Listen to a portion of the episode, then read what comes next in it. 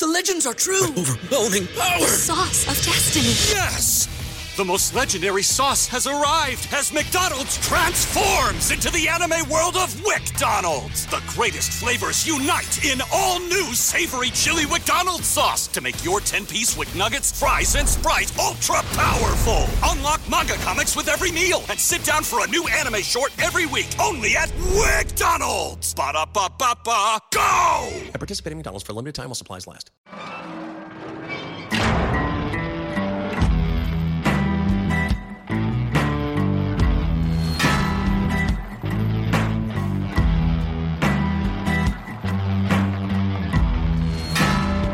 I walk a straight line, shackled and chained.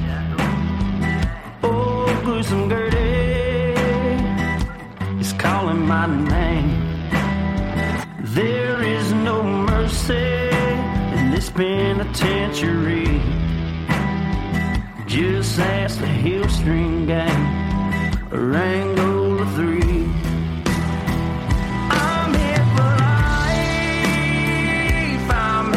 Die inside these walls, inside the wild. And when the wolf cries, I know it's over. Oh, bloody Angola. Oh, bloody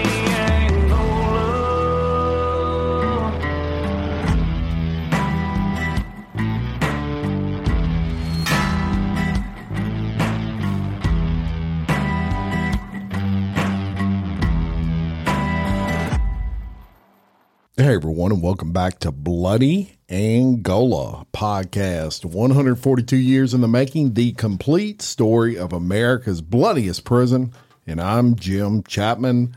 Woody's not with us today, but we're going to keep on rolling on the river, as Tina Turner would say. I'm going to tell you a little bit about my weekend and what got me into the frame of mind to talk about today's episode. So I went to, of course, I produce Unspeakable, a true crime podcast by Kelly Jennings, and she did a live event this weekend. It was local here in Livingston Parish, Louisiana, at Southeastern Louisiana University's Southeastern Livingston Center, which is kind of like a satellite campus. So Kelly's live went really well, and it was on Derek Todd Lee, and Derek Todd Lee was a very notorious serial killer here in the Baton Rouge area of Louisiana. And Derek Todd Lee was a brutal version. You know, all serial killers are brutal, but just the way in which he targeted and stalked these women that he killed made him unique in a lot of ways. And it got me thinking about, because a big part of that story is the FBI profile of Derek Todd Lee, and it was actually incorrect when it was first released, and there was a lot of issues with that would come up, you know, for the police as they're trying to catch this guy. And this was back in the early 2000s. So it got me thinking about the amount of serial killers, not only in Louisiana State Penitentiary in Angola, but really all over the country, and how they get caught, and the profiling that takes place, and the detective work that takes place, and really the uniqueness of serial killers to kind of stay in a certain, you know, type of female. Even down to the race and the hair color and things like that. So I wanted to talk a little bit about that today. And I want to use Derek Todd Lee as an example because, well, I know a lot about the case.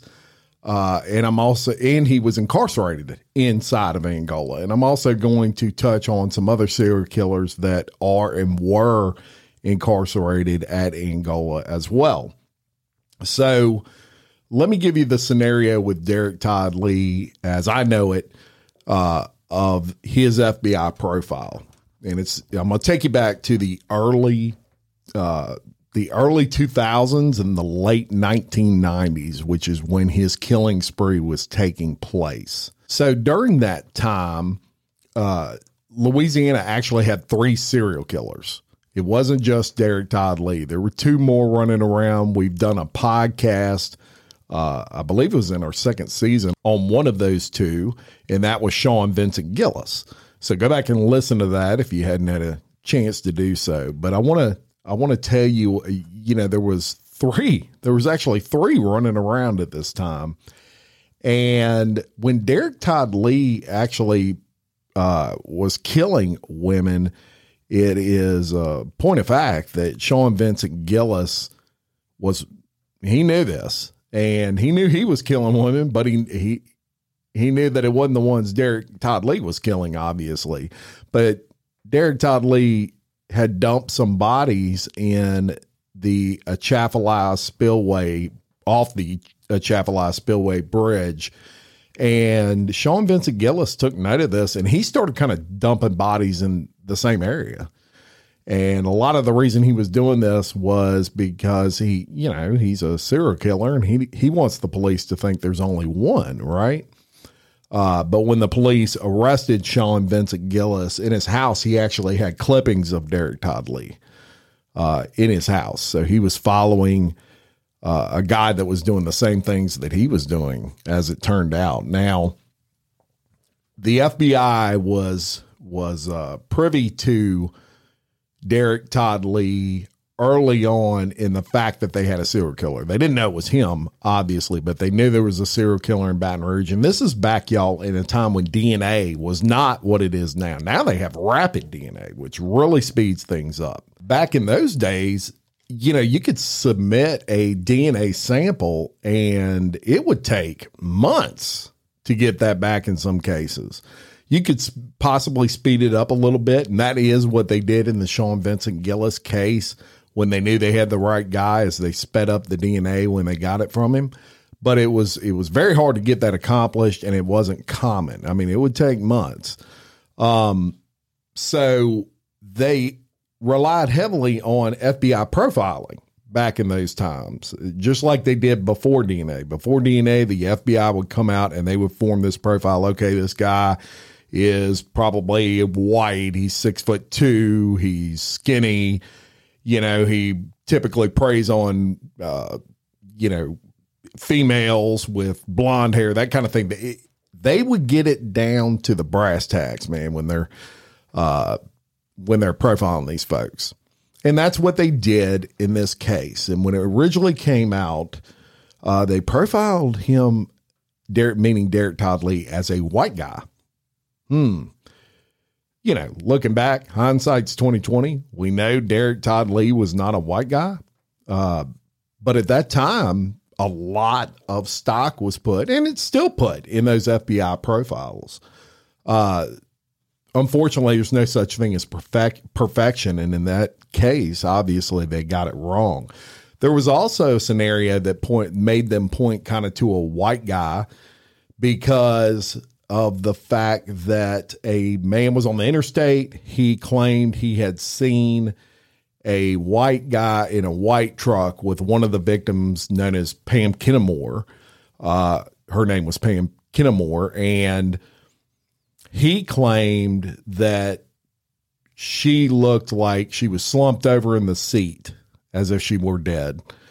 And that's what he called in. And so the police actually hypnotized this guy, and under hypnosis, he described a white guy in a white truck, and they relied on that as well, because there had been cases in the past where people had been hypnotized and had been able to give unique features that a person would have, and they also have been able to describe like vehicles and things like that, and it turned out to be accurate. So the police essentially release an APB, you know, for all police in the entire state of Louisiana.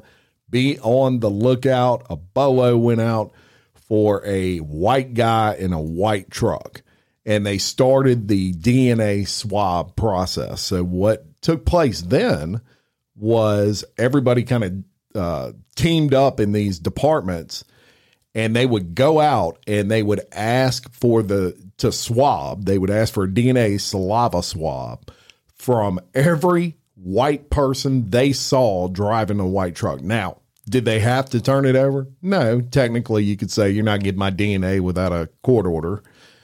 And they wouldn't have had to do that. But most people are just normal people. And they wanted Derek Todd Lee, who turned out to be Derek Todd Lee, caught this serial killer as much as anybody else. So they were more than willing to supply their DNA if it would help catch the perpetrator.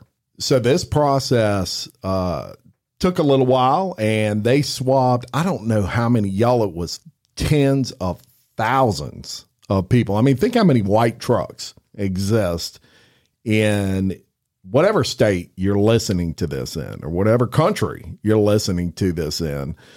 Think about how many white trucks are around you. And they were stopping everybody. If you were white and you were driving a white truck, they stop you and they swab your DNA. Did this for a while. And while this was going on, there were police officers for another department, and they had who they suspected, of doing these killings, and it was a black guy, which was totally opposite of the profile. So there's an interesting story to that too, but I'm not going to get into that. But that's an important, DNA is an important tool in the capture of many types of criminals, but an extremely important tool in the capturing of serial killers. And if you look back over the last 15 years, almost every serial killer that was caught by DNA. Koberger is a good example. Brian Koberger, who is now, his trial, I think they're saying, is going to start in 2025, but he was caught by what's known as familial DNA, which is a process where supposedly in the court records, he left a sheath behind at those murders, his knife sheath. And when they ran the DNA on the knife sheath, his DNA was not on it. However, his dad's DNA was on it. And his dad has an alibi, right? They knew where he was. So they knew it had to be someone close to Brian Koberger. And actually, interestingly enough, the way that they were able to tie it, because they didn't have his dad's DNA. That's something I need to bring up. Just because you have a DNA sample, not everybody in the world is their DNA in what's known as CODIS, which is the system that DNA is ran through. For example, my DNA, to my knowledge, is not, I ain't even done the 1, 2, 3 and me, y'all. Like I don't want nobody having my DNA.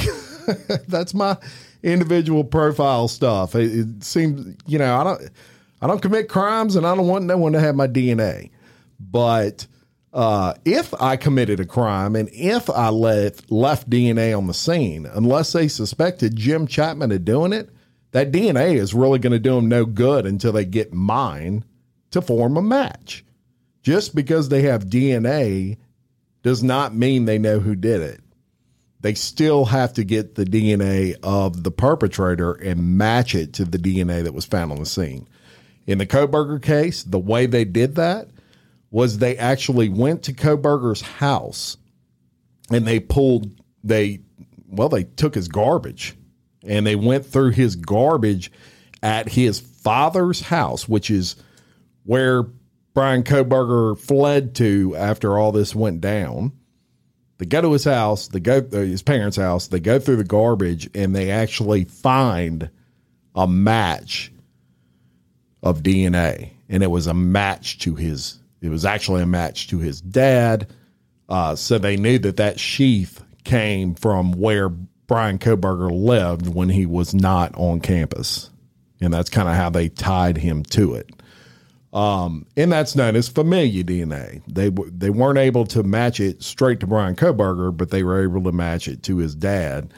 Familial DNA also comes into play because it'll say, they'll get a swab of DNA or a piece of DNA, or they'll find DNA on a scene, maybe a hair strand or something like that. And then they can get DNA from an uncle, let's say. So let's say I committed a crime and the police came and they wanted my DNA sample and I told them no, and they didn't have enough evidence for a court order to actually force me to give my DNA. They could go to my uncle and they could say, hey, will you supply us your DNA because we think your nephew, Jim, did something. And if he supplied his DNA, it would still say I was a familiar match. In other words, there's a, let's say, 80% chance that Jim Chapman's DNA is on this scene because there's an 80% chance that whoever's, you know, the uncle of Jim Chapman, his DNA is 80% of a match to the DNA on the scene. So I know you got to stay with me on that to really understand what I'm saying, but family members' DNA can be close and is close to the person that actually did it. So they've caught people via familial DNA many times in the past. Very interesting there. Now, it's also interesting that serial killers, in particular, will do a lot of things that only relate to them. It's we call them tells. They'll have little tells and they'll have little things that they do. And we've talked about trophies in the past that serial killers like to collect trophies. Okay. And they're different pretty much for every serial killer. Some will take the panties, okay, of their victims, or they will, some of them will cut off a finger and keep a finger of the victims. Jeffrey Dahmer would keep, the actual heads inside jars of his victims. So in Derek Todd Lee's case, it was keys. He would keep the car keys or the door keys. He would keep keys from every victim that he could. As a matter of fact, one of the ladies that was at the live was one of only two surviving victims of Derek Todd Lee at Unspeakable Live. And when he attempted to kill her and her boyfriend, when he happened upon them, they were 16-year-old kids. They were parking, and he came up on them, attacked them with a machete, and did everything he could to get her keys out of the car before he ran. So that's a good example of how desperate they are to get these trophies. Derek Todd Lee was no different than that, but they all have those tells with those trophies. And usually if, you notice that panties are missing from every female that this serial killer has killed, and then you go to the suspect and you get a search warrant for his house and he's got a bunch of panties there that don't belong to him, or his wife or whoever, likely that's your guy. And those tells would be how you'd figure that out. So they also tend to stick within a certain race. You don't see a whole lot of situation where a serial killer will deviate from a certain race. It does happen, but it's uncommon, very uncommon. They also will stay within even hair color. Derek Todd Lee, we'll use him as an example. All of the women in which he killed were either white or very, very light skinned. All of them had dark hair. There was no blondes. There was no redheads. Of course, they were all female in his case. So that's three tells right there with Derek Todd Lee of who he would want to stalk and kill. It was interesting. KJ in her live actually asked everybody to stand up at one point. And then she said, okay, if you're a guy, sit down. All the guys sat down. And she said, if you're a female with blonde hair, sit down. If you're a female with red hair, sit down. If you're a female with brown hair, sit down. And eventually it was, if you're a dark skinned black woman, sit down. you know, and then eventually all that remained were brunettes that were white or very light skinned. And then she said, take a look around the room because every one of you would be a, what is considered a victim of Derek Todd Lee. You are who he would stalk. And it was kind of a chilling moment, y'all. It really was, because there was a lot of people still standing up in that room. So that is absolutely accurate and true. They all, for the most part, there are exceptions, but most do not deviate from those tells, those things that they like. Also, in his case, they were all kind of women that, let's just say, he couldn't get any other way. You know, these were not women that would be interested in Derek Todd Lee in real life. So they were fantasy women. And here's another interesting thing with all serial killers. Well, with the majority of serial killers, there are exceptions to everything, but with the majority, they start off peeping. So they'll start off as a peeping Tom and looking in windows. And what's that doing, y'all? That's feeding a fantasy.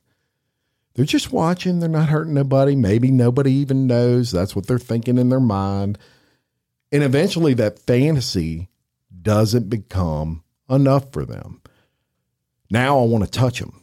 You know, I've been watching them for so long and I've been fantasizing about, you know, sleeping with them or whatever. Now I want to touch them. I want to feel them. And that's kind of where that murder aspect comes into play.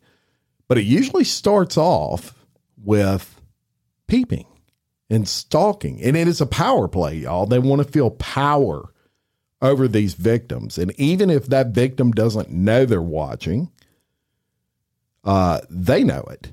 And they feel like they have some sort of power over these women. And believe it or not, there's some men that were victims of serial killers. Right now in Texas, I mean, this isn't confirmed, and I haven't investigated. I mean, I'm only going off what I see on the news, but a lot of men are coming up dead in a lake in Austin, Texas. And I mean a lot. And, you know, there's a lot of suspicion out there that it could possibly be a serial killer. And you're talking about 10 plus men. So it's not always women. You know, men got to keep their head on a swivel too, as they say. So what happens to these serial killers after they get put into a prison like Angola? Let's talk about that for a second. Typically when a serial killer is caught, there's a lot of media attention behind that, right? Especially if it's, look, when Derek Todd Lee was doing his thing, the media storm was unbelievable. I mean, the police came out and said, every gun in South Louisiana has been purchased. People were going to handgun classes. They were buying up bullets left and right. Couldn't find bullets. I mean, women were scared to death because he was targeting women, this serial killer. And so the media storm made, when Derek Todd Lee eventually got caught, a very high-profile inmate. And they're not going to take a Derek Todd Lee and put him into a cell with another guy, or put him in a pod where you have 100 guys around you. And I mean, he wouldn't last 5 minutes, because guess what? In there, those inmates are wanting to make a name for themselves, period. And Derek Todd Lee, they go kill Derek Todd Lee in prison, and they become, you know, pretty much on the high arc of that prison pecking order. So he wasn't going to be put into any sort of general population. They had him in what's known as CCR, which is like lockdown. It's one cell. And this is before his trial, right? Then he goes to trial and he gets, of course, the death penalty. He actually had 2 death penalty cases. He got death penalty in both cases, even though he killed many more victims. How many times can you be sentenced to death, right? And so the state went to those families and they basically said, if you don't want to be put through reliving this. He's never getting out, and he's going to be executed. And that was okay for these people. And they said, that's fine. You know, justice has been served, and they didn't try to get the death penalty for, you know, 8, 9 murders. But Derek Todd Lee then got put on death row, which death row is obviously similar to lockdown. I mean, you're pretty much locked down. You get out 1 hour a day, and it's basically like exercise. So you pace back and forth in a pretty much a cage for an hour a day outside, and that is all you get. And that was what Derek Todd Lee dealt with after that. And that is true of pretty much all. As a matter of fact, I'm comfortable in saying these days, all serial killers that are high profile, guaranteed, even if they don't get the death sentence, they're going to be in some sort of CCR environment for the rest of their life, which is similar to a lockdown environment. They're not going to share a cell with people and things like that in most cases. So that's what happens to them after they get in prison. Now, Derek Todd Lee, he, you know, sadly, since we've been kind of talking, he's been kind of the topic of this. Sadly, Derek Todd Lee, you know, sadly for the families, never did get to face justice of the state and what the jury convicted him to, which was the death sentence. But he did die in prison. It just wasn't via lethal injection. He actually ended up with some sort of liver issue, and it was giving him problems, and he eventually died in prison at a relatively young age. I think he was in his like mid-50s. So I just thought it'd be interesting today to jump on here and give you a little bit of information on FBI profiling and how they catch these guys. I know it's a little different than what you normally get out of Bloody Angola, but I wanted to bring you something that was on my mind because of that live this weekend. And in Derek Todd Lee's case, they didn't have it right the first time, and that does happen. And, you know, it's really nobody's fault. Nobody more than the FBI and the police want to catch a serial killer. It's just sometimes how that stuff works. Unfortunately, we as human beings strive for perfection, but we don't always achieve it, sadly. I want to thank all the Patreon members out there, and, you know, Woody as well. You're what makes this show run. I believe, wholeheartedly, that this show would not be in existence right now were it not for the support of patrons. And hey, if you can't support via, you know, a Patreon or anything like that, we get it. The best way you can support in that case is just share it on your Facebook page or whatever. Tell your friends about it. Maybe text them a link to the podcast. That really helps more than you know. If you haven't had a chance to rate the podcast and you're enjoying what you hear, please do so. That helps us really move up the rankings on these podcast platforms, which enable more people to be able to hear us. And we appreciate and love each and every one of you for doing that. I do want to say, really just shout out again to all the people that were at Unspeakable Live this weekend. I met a lot of you for the first time that were Bloody Angola listeners, and it was so fun to meet you and talk to you. And hey, we're all besties on Facebook and things like that. But when you see them and see someone in person and you're used to seeing that profile picture and that name, and here they are and in the flesh, it's pretty awesome. And, we're so very fortunate to do this and have the support of so many people. Just love y'all to death for that. Thank you very much. And one more thing I wanted to mention. I do have another podcast. It's called Exposed, the Scandalous Files of the Elite. And what I do in that podcast, that's unlike this podcast, which is a co-host effort with Woody Everton. That podcast is strictly a Jim Chapman podcast. And what I do is I take higher profile people. So, society, think about society people. In some cases, I'm doing one, as a matter of fact, on P. Diddy. Look, y'all, there was just a court case that you wouldn't believe with P. Diddy, and I'm covering the P. Diddy upcoming, but just did a Vince McMahon series. That was kind of like the leadoff series. It was unbelievable that I think you'd really enjoy, and it's gotten so much fanfare. Y'all would not believe the downloads, or at least I don't believe the downloads that podcast is receiving already. Just total blessings for me.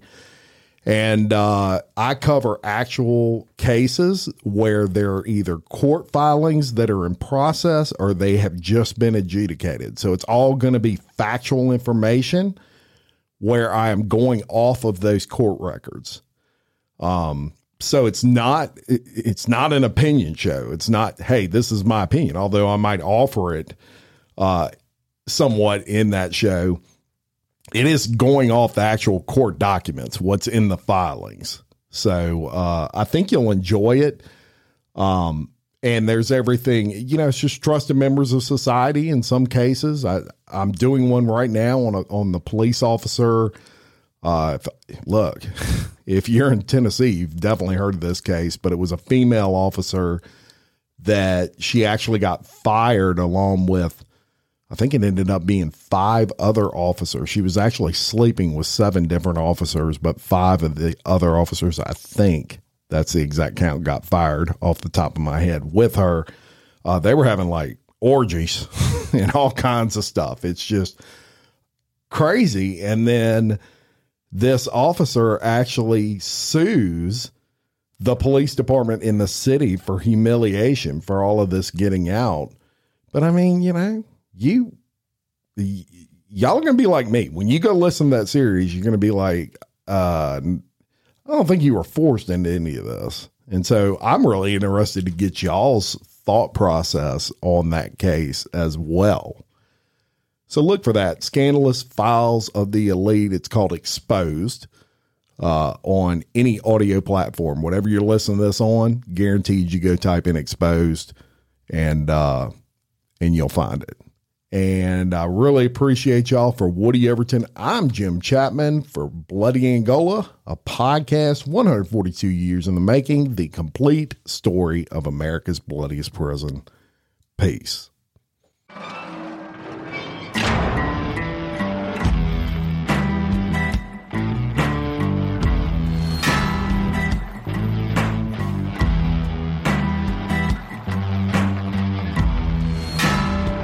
I walk a straight line, shackled and chained.